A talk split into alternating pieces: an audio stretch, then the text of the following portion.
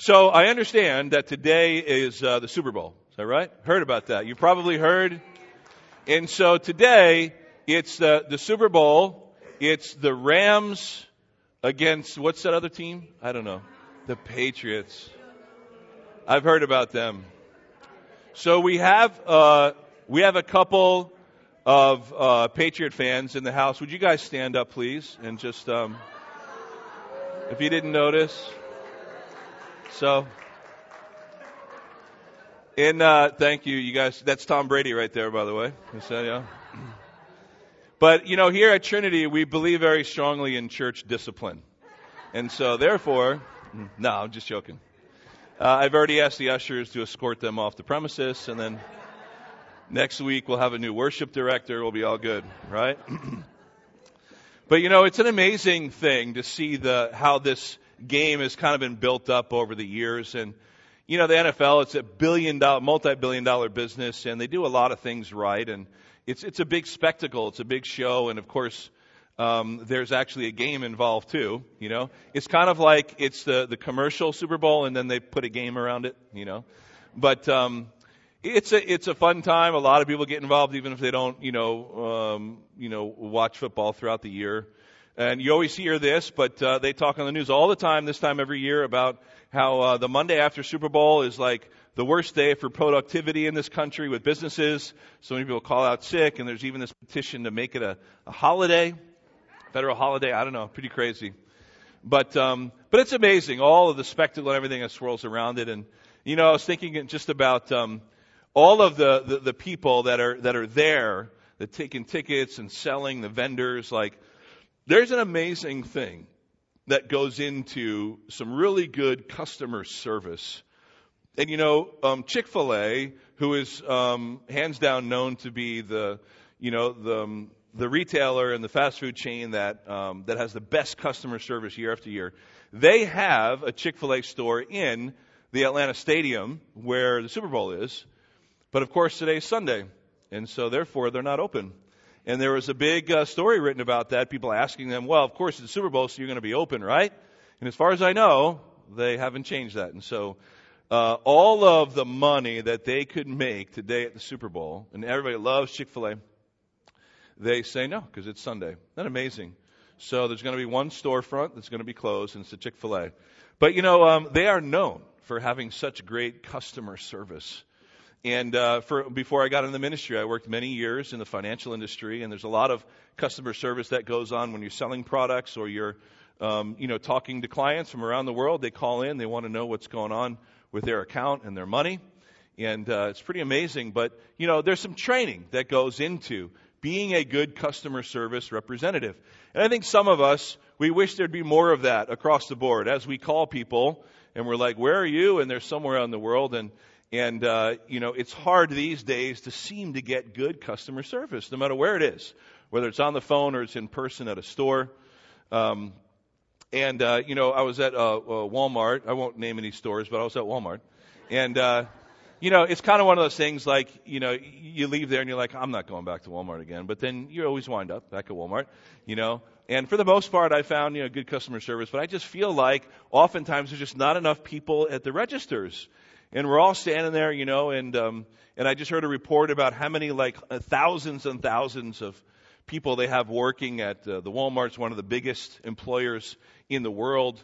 And I'm standing there thinking, I just need one of them. Just one of them to open up that register right there. You know, I don't need all, all thousand. I just need one. But there's a lot that goes into good customer service, you know, and really what you're taught to do is to listen to what people are actually saying. You know, lots of times we even make the mistake. We call and we need some customer service from somebody, but maybe we don't even know what it is we're actually asking for. But people on the other end of the phone are trained, or supposed to be trained, to listen in between the lines and to ask a very pointed question What is it that I can do for you? What can I do for you? It seems like a very simple question and a great way to get started in a, uh, a conversation, you know, when you're trying to get something done. And so, what is it I can do for you? And oftentimes you ask that question and then people go on and, you know, as I was doing in customer service for a long time and people go on and talk and talk and talk and then you realize they don't, they don't even know what they want And they're just going on and on. So then you politely ask them once again after they've talked for five minutes, What is it that I can do for you? Right? But you're trained to kind of start reading between the lines. But being a good customer uh, service agent means that you are doing just that. You are providing a service. You have a mentality of being a servant, serving somebody that has a need. And part of being someone with a servant's heart or having a servant attitude is to see where the need is and sometimes to read between the lines when people don't even know what it is they're asking for. And that's where we find ourselves in our story of Jesus and his disciples today. Jesus asks the question at the beginning of our story, and at the end of the story, it's the same question. What is it that you want me to do for you? Is the question that he asks. And he says it at the beginning, and he says it at the end. It's the question that sort of bookends our passage of Scripture today.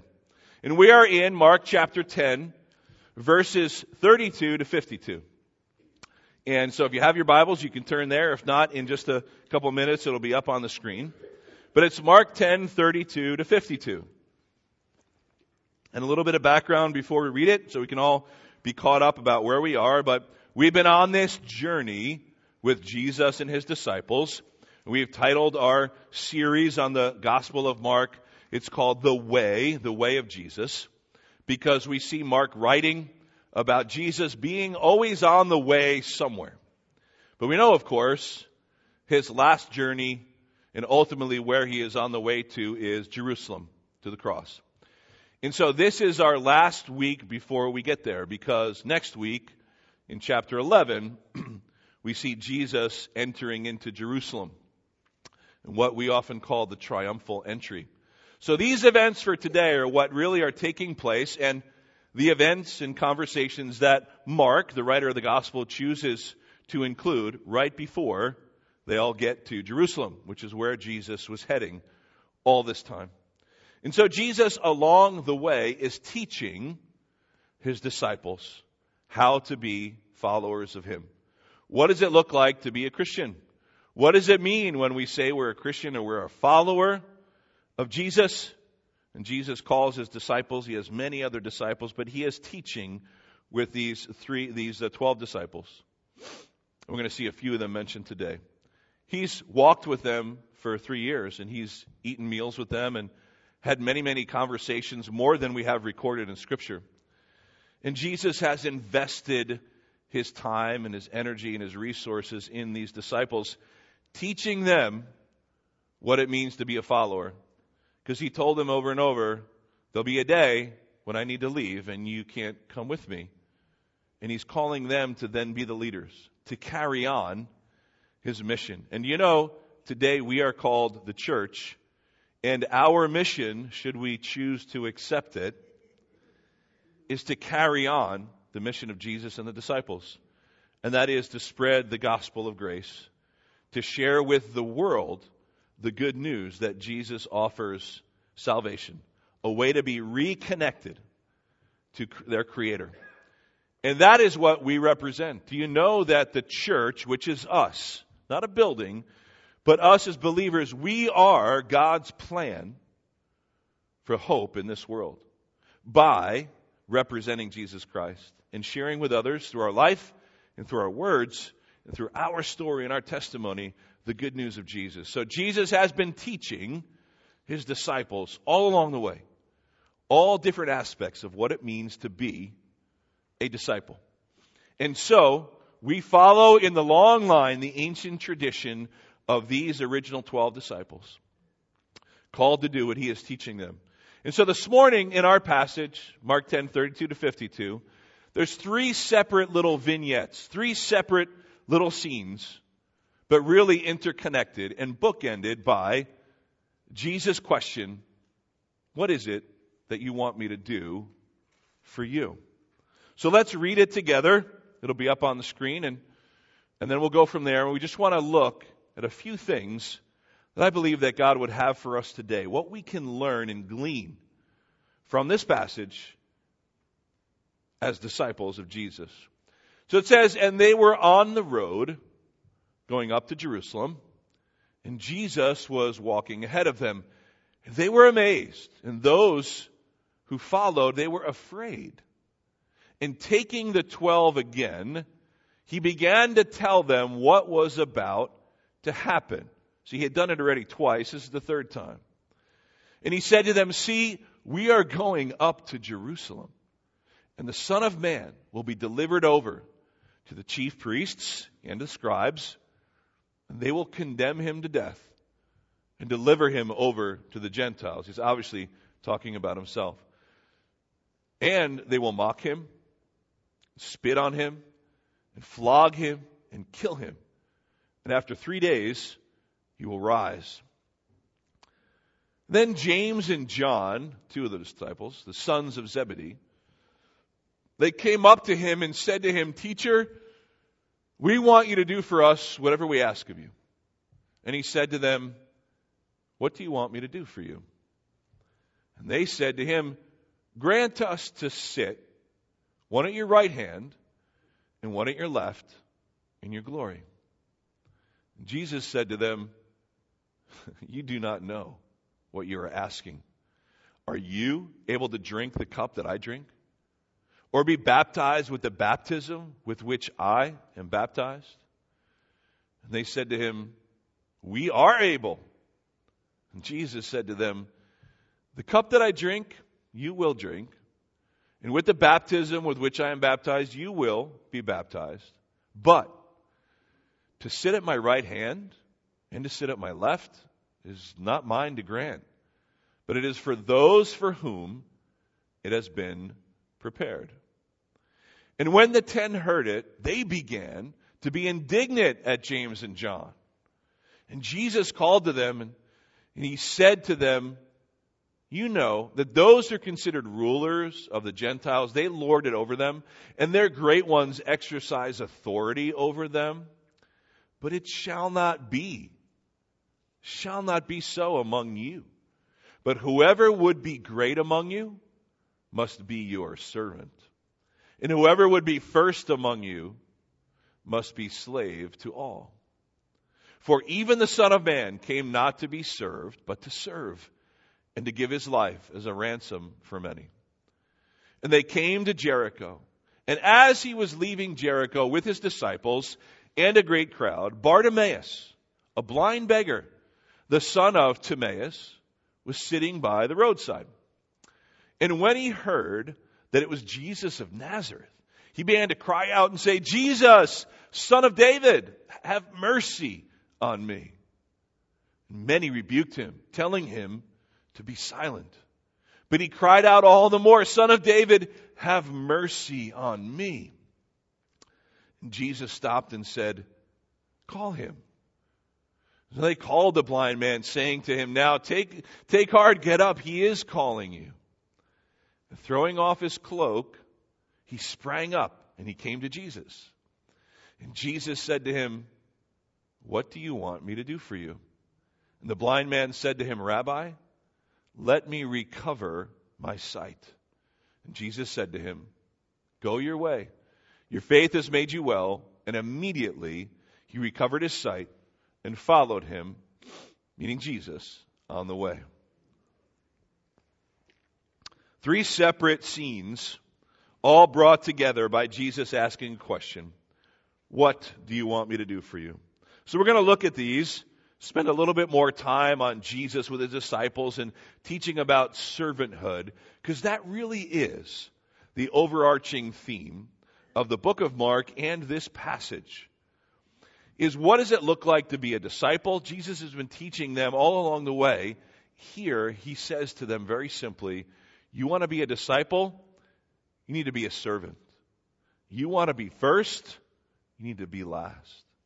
You need to put your pride aside and be humble. Think of others before yourselves. That's the lesson Jesus is teaching today. So it starts with the first couple of verses, 32 and 34. Jesus, for the third time, at least in the book of Mark, Jesus predicts his death and resurrection. And he does it in greater detail than he had ever before. And why do you think that is? because they're just about to get to Jerusalem. And they hadn't yet understood. And I think we all struggle with that, right? With this idea that he spent three and a half years with these disciples, and sometimes he looks at them and it's just like, what knuckleheads these guys are. They still don't get it. And here we are, we're just about to Jerusalem where we're, we were going to end up all the while. And he's just telling them once again, pouring his heart out to them, look, this is what's about to happen. The Son of Man is going to be delivered up to the religious leaders and tortured. And he, describes to them what it's going to look like and tortured and, and killed. He says, but then on the third day will rise again. So that's what Jesus does, and he explains to them in detail what is about to happen for the third time. That's verses 32 to 34. But then we see something quite interesting, and I hope you picked up on this. Here's what happens Jesus stops them. He sees Jerusalem, they're about to get there, and he says, Men, come here. I want to tell you again for the third time here's what's about to happen. The Son of Man is going to be delivered and given up and sacrificed and tortured, and, but he will rise again. And then what happens next? James and John, they say, Oh, okay, Jesus, we're going to ask you a question now. We just want you to do whatever we ask It's kind of a disconnect there, isn't it? He just poured his heart out and said it was about to happen, and James and John say, Great. Can we sit your right and left hand in heaven? Big disconnect there. Thank you. Jonathan just did, that's exactly right. And so you wonder, what was Jesus' reaction to that? Like, his heart just probably sank once again. Of course, he has love and compassion for them, and that's good news for us, right? And so they ask him, and they say, Jesus, we're going to ask you something. We just want you to say yes. Do you ever have your kids say that to you? Mom, Dad, I'm going to ask you for something. Just whatever it is, just say yes. It's, it's going to be good. We don't fall for that, do we? Usually not. Or usually what happens is they'll ask uh, the mom, and mom says no, and then they go and they ask the dad, and the dad says okay, right? That's what, yeah. Mm. And so John and James they want a special dispensation. They want a special privilege from Jesus. Look at what they're thinking of is themselves. Jesus just said, This is, I'm going to suffer and die for you and for the sins of all mankind, waiting for their reaction. And their reaction is, What's in it for me? What do I get? And so Jesus, of course, has to address that. See, it's kind of understandable in a way because the 12 uh, disciples were promised positions of judging Israel in the kingdom, the future kingdom. It says in Matthew 19, 28, um, Peter said in a reply to them, uh, Jesus, we left everything and followed you. Remember this? We saw this in Mark a few weeks ago. What will we have then?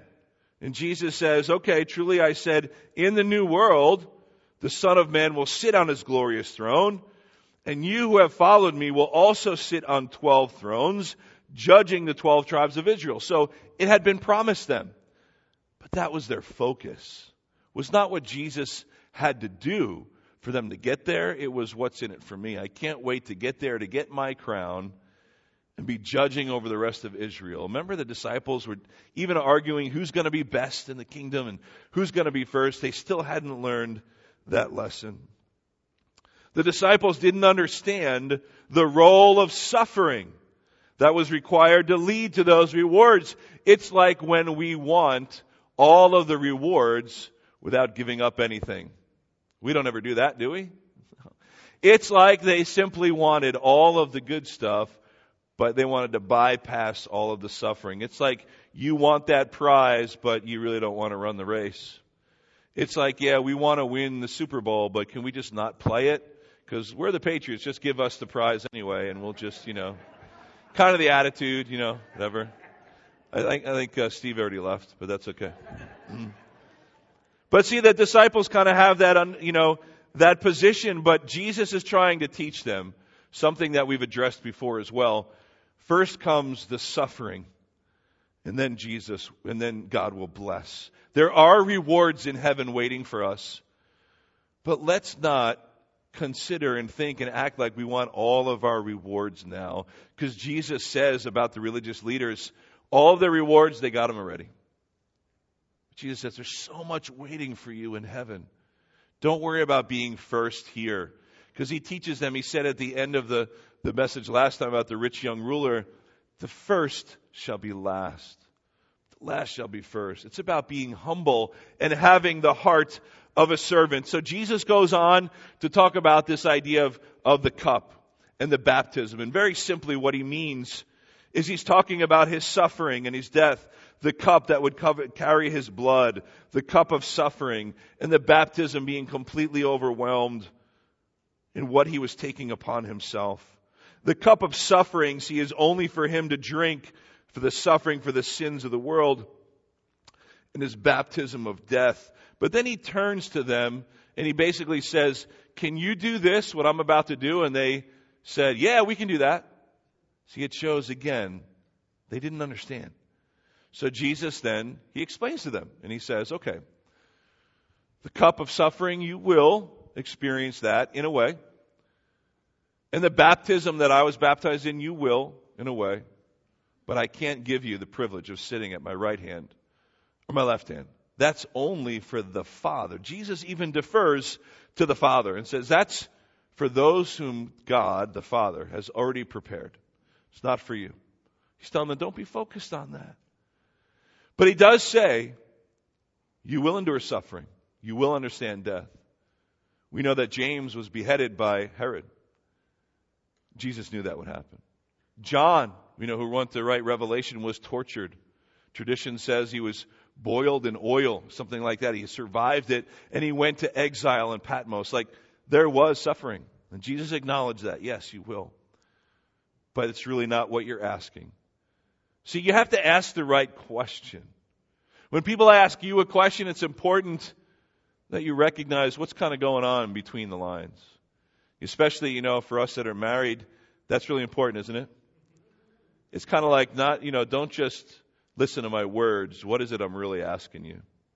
That can be really difficult. And sometimes you're just like, just tell me what you want me to do for you. is that what Jesus says?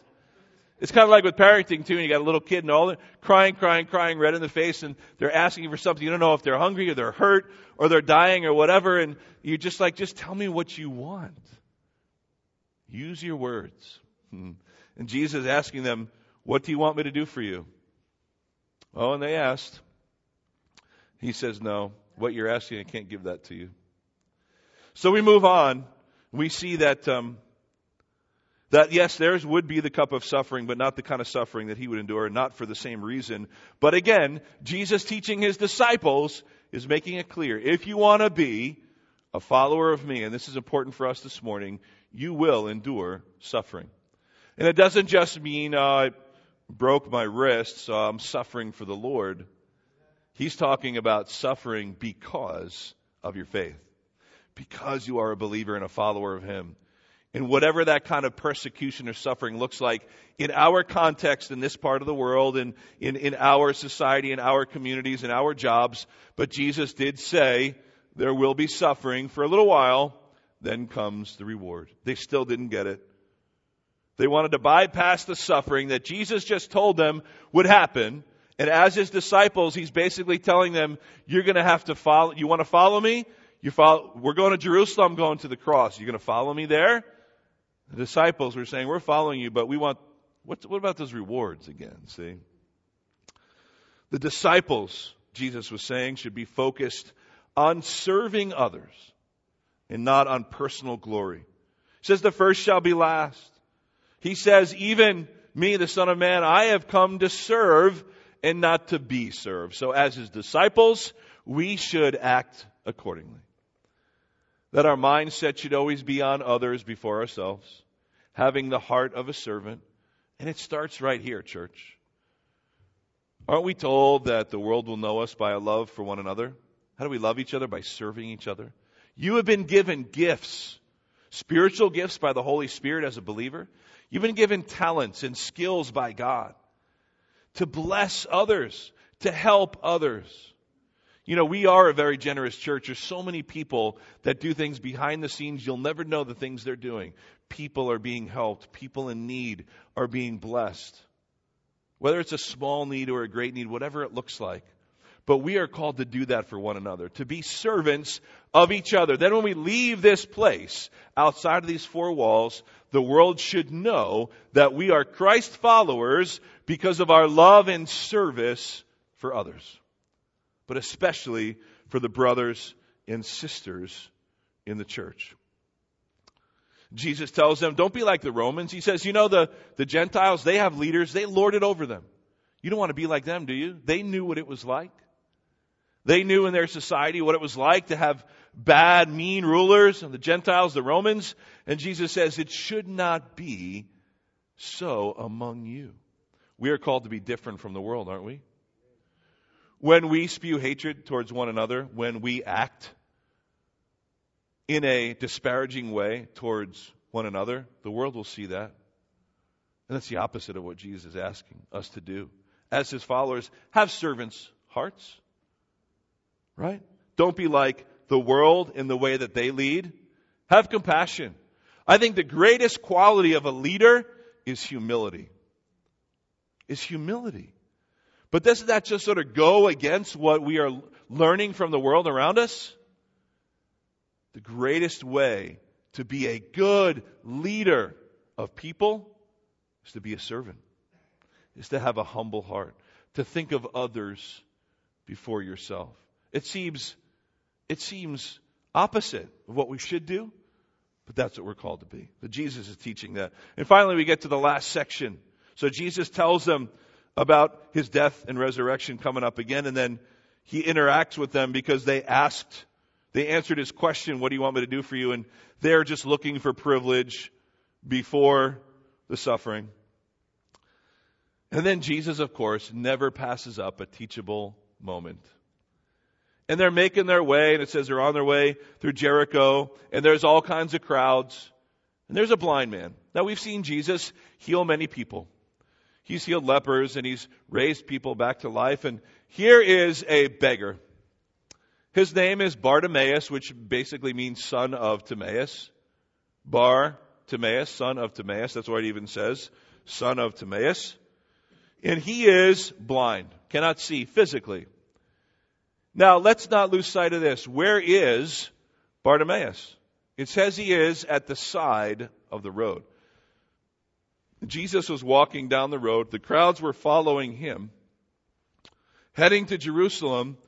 And here is a blind beggar man named Bartimaeus, and he is not on the road with them, not in the crowds enjoying the privileged view of Jesus. He is in the margins he is at the side of the road. And so what happens is he is calling out because he recognizes, he can't even see. He recognizes what's happening. That must be Jesus, the son of David, even calls him that prophetic name. And he simply calls out, Jesus, have mercy on me. Doesn't even ask yet, heal me, heal me, recover my sight. He just says, Jesus, son of David, have mercy on me. And he keeps persistently calling out to God because he has a need. Let's stop right there for a second. I think that's good for us to recognize as well. We should continue to bring our needs before God. It's in His timing, in His will, that He heals us and brings about the answers to our prayer. But very simply, we don't know how that works, but He works out His will through our prayers. We, as disciples, are simply called to pray. Pray without ceasing, pray consistently, and pray. It's not like we pray once, we don't get it, and we move on. Pray. We keep bringing it before God because He wants to hear from us. He wants to know our heart. But it's about us coming before God and communing with Him. And so we bring our request before God. And so Bartimaeus, the blind beggar man, on the margins of society as it is, is calling out to Jesus for help. And there's all these other people who see they are sort of in the know. They're following Jesus on the path, and they see this guy on the margins of society. And what do they do? They try to quiet him down. Stop bothering us. We're with the master. Can't you see we're with the rabbi? Stop bothering us. You're a nuisance. Get out of the way. Get back to the side of the road. be quiet so we can hear Jesus. What does Jesus do? He stops. It's beautiful. He stops the crowd. He stops the throng from going down the side of the road, and he simply says, Call him. And so then their tune changes. And they go, Yeah, come on, Bartimaeus, let's go, let's go, let's go. The master's calling you. It's like, oh, they didn't recognize Jesus was going to do that. Isn't it wonderful to know that Jesus cares about the marginalized in society? He has a heart for those who need healing, for the blind beggar who is cast aside by society. Jesus does not miss that. See, Jesus sees your need. He sees when we have a broken heart. Psalm 34 says he is close to the brokenhearted. And he saves those who are crushed in spirit, he says. That's a Jesus that we follow as disciples. He's the one that stops and recognizes someone in need at the side of the road and says, let's help him. Let's hear what he has to say. Someone whose voice was trying to be silenced, Jesus says, let's hear what he has to say because he matters. That beautiful? So we should be thankful for that in our own lives, but as servants to the master and then servants to others and the society around us, we are to recognize the needs in this world and be considerate of those who have been cast aside to the margins of life because Jesus does. And so he says, call him here. And so he comes out and again, son of David, Jesus, have mercy on me. You know what Jesus does next? He asks him a question. Same question he asked James and John. What do you want me to do for you? And the answer this time is a little different. Can't you just picture it? And Jesus is not only trying to help this man who's blind, but he's using it as an illustration to teach all the disciples, especially John and James, and then the rest of them who were indignant that John and James kind of went behind their backs. It says they were indignant. It caused division. See, that pride in John and James caused division. We recognize that. There's division in churches, there's division in families, there's division and dysfunction in marriages and relationships with coworkers. There's division and the root of it is usually pride. And that's what happened even with the disciples. Because the other ten came and they were, man, what are, you, what are you asking for this for? It's like they went aside and tried to do it before the others did to try to get the privilege of sitting at the right and the left hand of Jesus when he gets into heaven. So the others are kind of like calling shotgun. Like, oh, we got here first. Cause division. But Jesus using this teachable moment, and so he then asks that question. And what does Bartimaeus simply say? Rabbi, can I have my sight back? Rabbi, can you heal me? He respects Jesus, recognizing he's the one that could do it, and then says, Restore my sight. And Jesus probably looked around so everybody, everybody was looking, paying attention. He says, Go ahead on your way. Your sight's already been recovered. And at that moment, he could see. But he didn't go away. What did he do? He then followed Jesus. So I'll end with this. So this picture, this last and third scene of Jesus healing the blind beggar Bartimaeus is really a picture of discipleship. See, he's about to go to Jerusalem. It's in a way kind of wrapping up his teaching to them about what does it mean to be a disciple before he gets to that last week of his life. And, and he says, you know what it means to be a disciple? Be a servant. You want to be first and be last. Put your pride aside. Be humble. And so the picture of Bartimaeus is the picture of a discipleship. Why? Because Bartimaeus is outcast. He is on the margins of society. He is lost, has not yet been found by the Savior. But he hears his voice, even though he cannot see yet, spiritually, physically, he calls out, Jesus, have mercy on me. Doesn't even ask him for anything in particular. Jesus, have mercy on me. So step one, he recognizes he has a problem and he needs healing. That's for us too.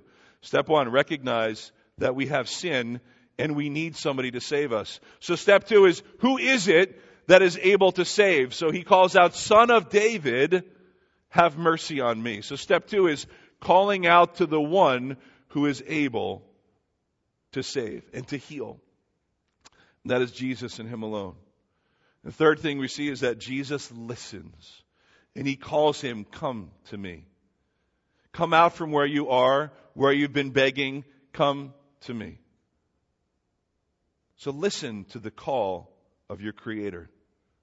If you have been hearing that call, but have been avoiding answering, what's stopping you? What are you waiting for? Jesus is calling. See, then the next step is it says he throws off his cloak. He springs up and runs to Jesus. Because he recognizes healing is available. It's being offered to him. He is being called to the master. He doesn't waste any more time. He throws off his cloak. Anything that would weigh him down, he threw it off, came to Jesus. It's about recognizing the need, saying, I'm going to Jesus. I'm going to follow him. And he comes to him, and Jesus asks him a simple question What can I do for you? He does that for us. At that moment, before we believe in him for salvation, he simply is asking, in a way, What can I do for you? Because we are then to recognize our need for salvation, and then we come before him and have mercy on me. And he says, Can you heal me? Recover my sight? Isn't that what we want? Spiritually, we want to have sight again. We were lost. We want to be found. We were blind, but see, now we want to see. And Jesus is then teaching them, and then, of course, he heals them. And he says, Now, go on your way. But he doesn't. He goes on Jesus' way, becomes a disciple to follow him. And so Jesus, wrapping it up, he's basically teaching the disciples, see, you physically, you can see, and you're following me on the road. But spiritually, you're blind still. All these years you spent with me, you're still blind to what's about to happen and the need that you have and the suffering that's going to take place. But here's a man who physically cannot see, and he's on the side of the road, but spiritually, he is seeking. Spiritually, he can now see because I have given him sight. Jesus doesn't pass up the teachable moment. So overall, Jesus spends these last moments before they get to Jerusalem training his disciples, once again showing them through his words, through his actions of healing, and asking the question, What do you want me to do for you? He is telling them discipleship requires humility and not pride. Discipleship requires serving others and not yourself. Discipleship requires following. Discipleship is not just moments or events or activities that you're involved with in the church. That's all important, but discipleship is a commitment to a life of walking with the Lord. Where He goes, we go. If He's going to death, we must die to self to be a disciple. When Jesus says, You want to be my disciples? Take up your cross daily and follow after me. See, that's, he's saying that to people that are believers already. It's not how you become a believer. He's saying to those who are already believers, on their way to heaven, he says, Now, do you want to follow me? Take up your cross daily. Recognize there's suffering for a little while, but then there's the rewards. And Jesus is now asking, like he asks all of us, What do you want me to do for you? So ask yourself this what are you asking God for if you're a believer? And what are you doing for others? As Jesus said, He came to serve, not to be served. See, real life is found in giving up your life for the one that Jesus offers you. It's wonderful how that works. We surrender our lives to God, He gives us a new life. We need to stop struggling in the fight to have our own program work out, our own plan, our own agenda. See, as disciples, we are to serve, and we've been called to be servants, to serve, thinking of others first. We've been given gifts, spiritual gifts, talents, skills, abilities to help and to serve one another. And you know what? If we don't use it in a way, it will dry up and we won't be as effective for God and His kingdom. I remember when, uh, when I first became a believer, I was being discipled by the very first pastor that I had And um, I've told this story before, but we had a lady who was leading worship on piano, and she moved, and we were in this small church. And, and so the day that she left, the pastor came up to me. I was 21, and he said, I hear you play a little guitar. And I said, I know about three or four chords and sing a little bit. He said, Good, because you're leading worship next week. Right? I've told that before. But his attitude was, You're either going to use it or you're going to lose it. God gave you the ability. We have a need. Whether you think you can do it or not, it's like Moses saying, I can't talk, God. Okay, I'll give you Aaron. I'll give you some help. But the idea was you're either use it or lose it. And there's a story about um, this aqueduct. You know what an aqueduct is, right? It's built to carry water. It's this ancient aqueduct in Spain, built by the Romans about the year 100. For 1800 years, for 1,800 years, this aqueduct, built by the Romans, carried cool water from the mountains to the hot and thirsty city in this area of Spain. 1800 years, this aqueduct, built to carry water, survived and thrived and did exactly what it was made to do. So nearly 60 generations of people drank from its flow of cool water. But then came the next generation, a recent generation, who basically said at, to this aqueduct, looking at it, saying, This is such a marvel of engineering genius and creation. We ought to preserve it so it doesn't fall apart. We need to preserve it for the next generation, kind of create it like a museum. And so we don't need it to do its thing any longer. And so this generation laid out modern pipes to do what the aqueduct was created 1800 years ago to do. In essence, they gave the ancient bricks and mortar a reverent rest, so they thought. But what happened next? The aqueduct started to slowly fall apart. See, the beating sun on the drying up mortar caused it to begin to crumble because there was no more water flowing through it, which had been constant for 1800 years. The bricks and the stone sagged and began to fall apart.